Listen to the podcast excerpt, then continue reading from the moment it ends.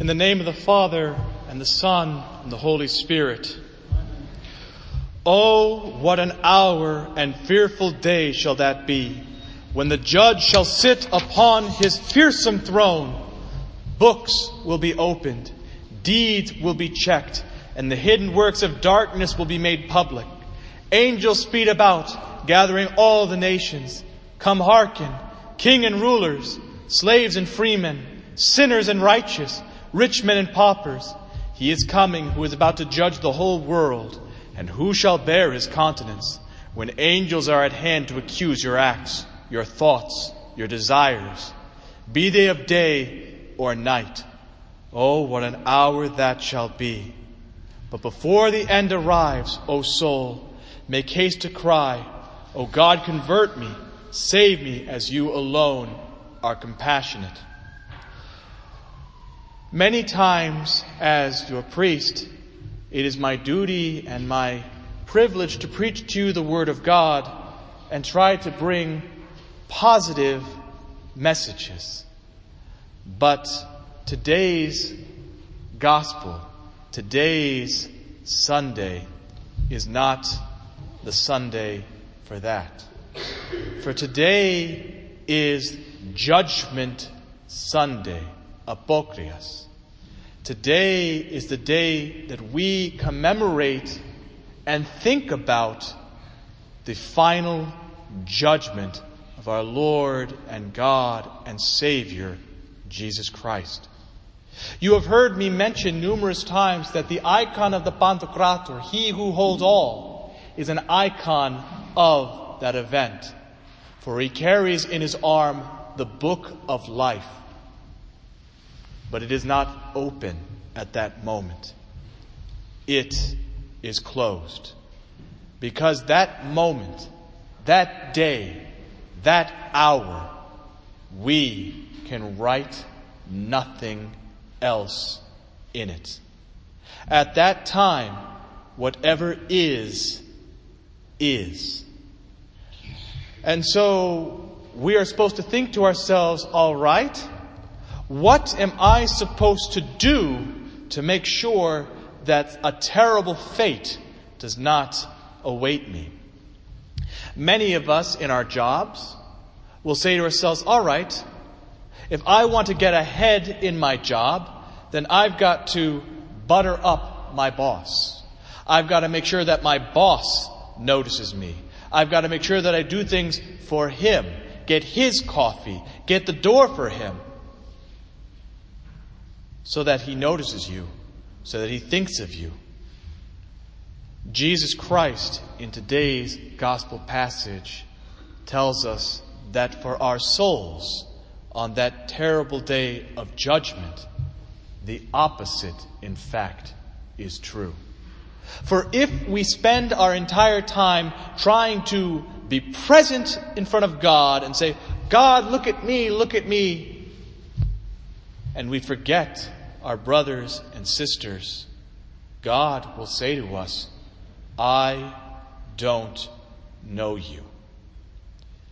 This is the most horrific possible outcome. For you see, my beloved brothers and sisters in Christ, there are many parables that relate to this moment, the judgment day. But Jesus Christ is trying to teach us something. To the least of these, you did it to me. How many times have we passed somebody up because we didn't want to see them? We didn't want to be near them. We didn't want to help them. How many times have we ignored people in prison? How many times have we ignored those that are in need? How many times have we neglected, even amongst our own parishioners, those who are sick and cannot come to church? How many times have we neglected our brothers and sisters in Christ and ignored their plight and did not think of them? Today's Sunday is supposed to bring our attention to recenter our lives on these other people. For on that day we will not be asked, how many church services we were. I, as a priest, will not be asked how many good sermons I gave. I will be asked, how did I clothe the hungry? How did I clothe the naked? Feed the hungry? Give drink to those who are thirsty? Visit those who are sick or in prison? Did I do that? If I didn't do that, what did I do? Now, this is both literal and allegorical. For food is more than just daily sustenance, and drink is more than just daily nourishment, and clothes are more than just what we have on our body, and prison is more than just the penitentiary system of our governance, and sickness is more than mere illness of body. How did we tend to those who are in spiritual prison, depression? How did we deal with those who have sicknesses, alcoholism, or drug addiction?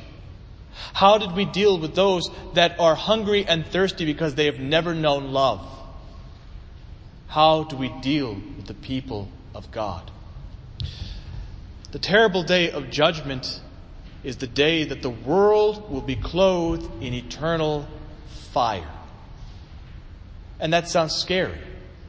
Panayoti, Thanasi, does that sound scary? Huh? You don't want this world to end? That's good, neither do I. But what if I told you that it is possible? Well, before I go there, have any of you ever seen that uh, phenomenon when people can walk across coals, where it's coals heated like 2,000 degrees centigrade, and they just walk right across it. They walk across it, and they're not burned, they're not consumed. And have you seen what happens to metal when you put it in fire? What happens to that metal when you put it in fire? Becomes red. That's right, Stavro. Why is it red? It's burning. It becomes bendable, it becomes stronger. Well, that's true too. And you both are reading ahead. I feel like you're in my head, reading my sermon before I give it to you. Let me ask you something. That red hot metal. What would happen if I put this piece of paper on that red hot metal? It'll melt? I don't think it'll melt. What do you think it'll do? It'll catch on fire, right. What would happen if I take that uh, paper and put it on top of a campfire? It'll burn, right? So it's doing the same thing. That hot metal and that campfire are doing the exact same thing to this paper. They are burning it. Now, that means that the metal has taken the qualities of fire. The Holy Spirit is represented at Pentecost. What happened on Pentecost? What is above the disciples? Anybody?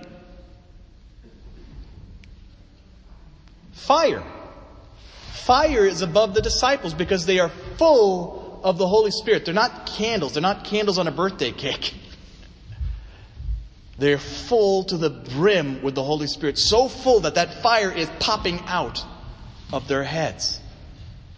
Now, what would happen if you or I stepped in a fire? We'd burn, right? So why are they full of fire and they're not burning? Because they're full of fire. Look at the icon of the Virgin Mary here on iconostasis. It is the icon of the burning bush. And the bush is not consumed, is not destroyed. Why? Because she has the qualities that make her unburnable. Now, I can't remember it was Panayoti or Thanasi that said, well, it depends on the metal. Panayoti, very good. There was a story of a certain Bible class that was studying the book of Malachi. And Malachi 3 3 states, The Lord shall be compared to a purifier of silver. Does anyone know what in the world that means? To be a purifier of silver. Panayoti? A maker? Not exactly. Well, a group of women that wanted to know what that meant went to a silversmith, someone that deals in silver, and said, okay, what does it mean to purify silver? And he says, well, where does silver come from? They said, oh, it comes from mountains. It comes from the rock. That's right. It comes in lodestones. And so you've got this rock, and in it is the precious silver, but there's other minerals and things with it. So how do I get to just the silver? Um, I guess you chisel it out. Well, you could do that, but silver is a very precious metal, and you don't want to destroy the silver. The way that you purify silver, yes, Thanasi? Um, That's exactly right. The way that you purify silver is you put the silver in fire. So the women said, okay, so you put the, the silver in the fire. Then what? He says, wait, wait, wait.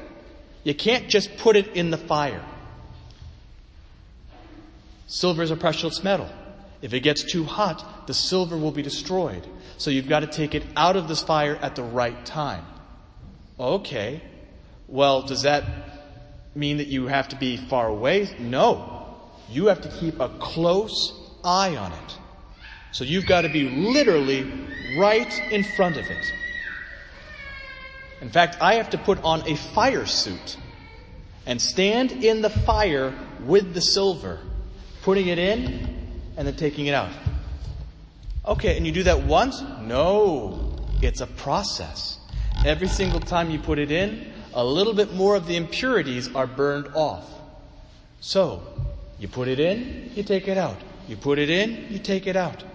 And you have to be so careful because every single time you put it in, now it's a different composition and needs more time or less time depending on how much it's there.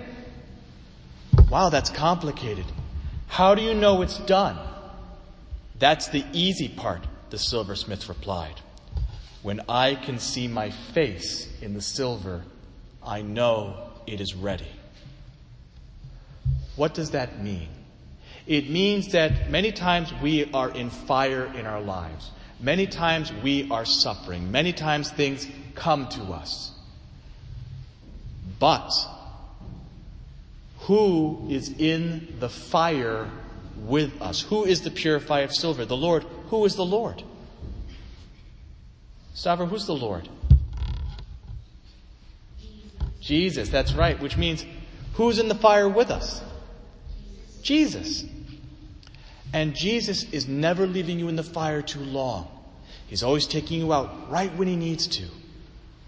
And again and again and again until finally he can see his face in you. Now, this is important because is silver dull? Is it like uh, is it like tin? Is it like uh, styrofoam or uh, uh, aluminum foil? What is silver? It's a metal, right? But is it dull? No, it's very shiny, right? Which means that you can see yourself in it.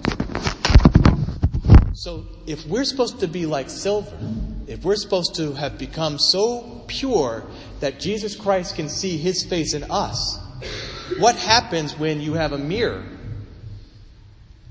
over there and you see my reflection in it? I see my reflection, but who else sees my reflection?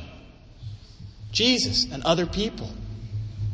You are supposed to be icons.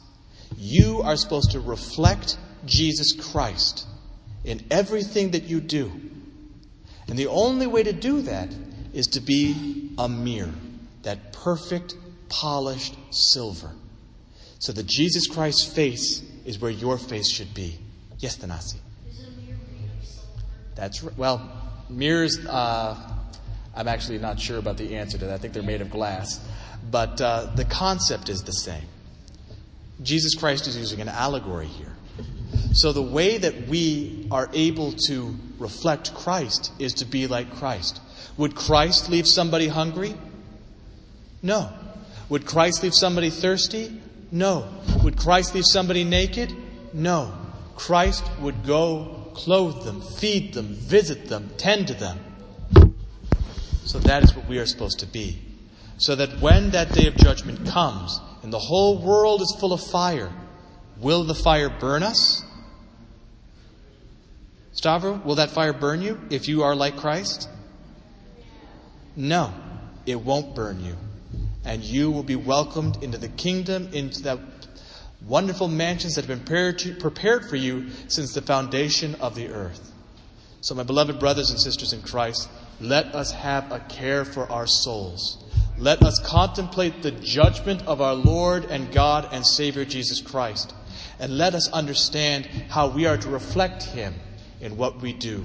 So that when that day comes, when the fire of judgment comes, we are not burned like those on the left, but rather take on the qualities of that fire like those on the right. In the name of the Father, and the Son, and the Holy Spirit.